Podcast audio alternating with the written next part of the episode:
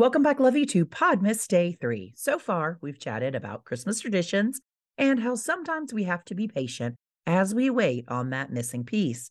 Now, on this little podcast nugget, I want to share a story that I hope makes you laugh. Heaven knows it still makes my oldest daughter laugh seven years later. She even said it'll be one of the memories she brings up to laugh about in my final days. It's a good one, so get ready to laugh. Welcome to the first ever Podmas on Coming Out Gold. If you know me, then you know I love Christmas, and heaven knows I'm always down for a good Hallmark Christmas movie. The cheesier, the better. I am also a junkie for Vlogmas on YouTube, and I try not to miss daily episodes from some of my favorite creators. For me, doing Podmas, as I'm calling this, is about showing up to share a bit of myself with you. So grab your coziest blanket, fill your favorite mug with the warm drink of your choice, and let yourself exhale for a few minutes as I share a little bit with you. Y'all, I just got so nervous to share the story. I started thinking, what if it's only funny to us and everyone listening today will think I'm a lunatic? You know, one of those moments where you had to be there to think it was funny.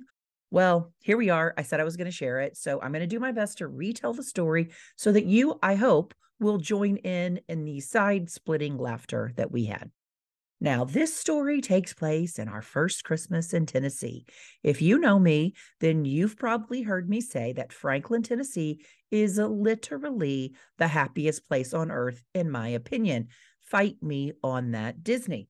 My first visit there was during their Dickens of a Christmas festival, and it honestly felt like I was dropped into a Hallmark Christmas movie which you know meant I was living my very best life. Six months later, we moved to Tennessee. That's how magical it was. So, when it came to spending our very first Christmas there, you know, your girl was determined to do all the things. I downloaded the Christmas calendar from their uh, Historical Society app and I did my best to attend every single one. I was not going to skimp on Christmas in Franklin.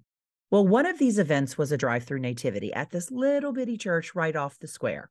Now, I am a sucker for a live nativity, and this was one we could drive through. So we didn't even have to get out of the car to the experience. Win win, right?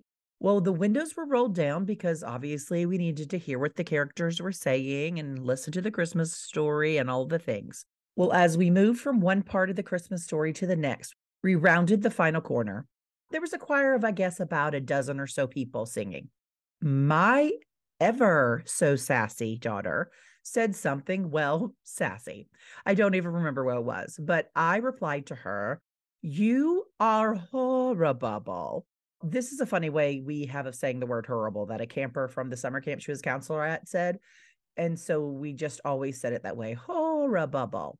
Now, I am not known for talking in this delicate little soft voice.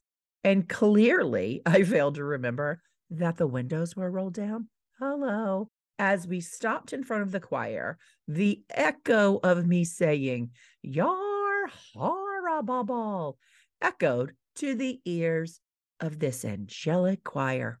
And that's when things got funny because the leader of the choir, you know, a singing angel, said, I'm sorry.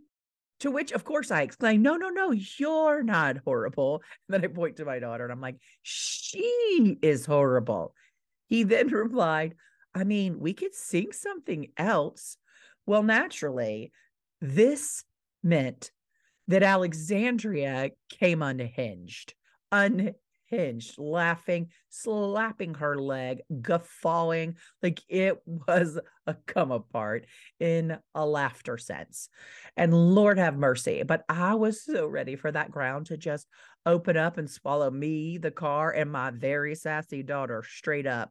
Because now this choir of angels thinks I just told them that their singing was horrible, which in all reality meant that like I was the horriblest of horriblest.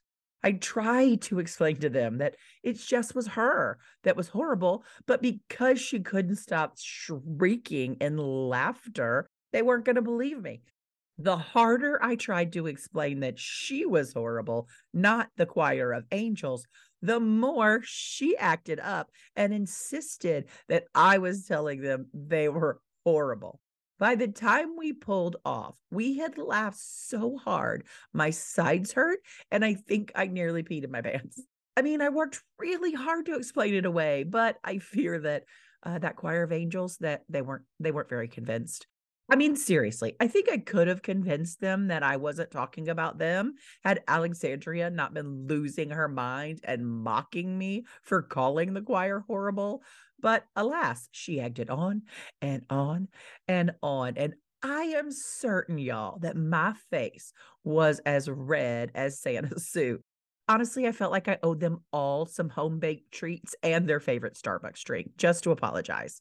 We laughed about that every single time we drove past that church, every time we heard a choir sing, every Christmas. She still will randomly remind me sometimes, hey, remember that time you told the choir they were horrible? We got ourselves so tickled about it the other day that we decided it will definitely be one of the memories that when I am like about to take my last breaths and you're sharing those things that you remember most, she's going to be like, Hey, mom, remember that time you told the Christmas choir that they were horrible? Yeah, that is for sure going to be a story we tell, which is a testament to a funny story that locks itself in as a core memory. It is certainly one, honestly, that I hope generations behind me come to hear about how their yaya told the Christmas choir that they were horrible. Oh, glory. I just love that memory. Do you have a holiday memory that makes you laugh until your side splits?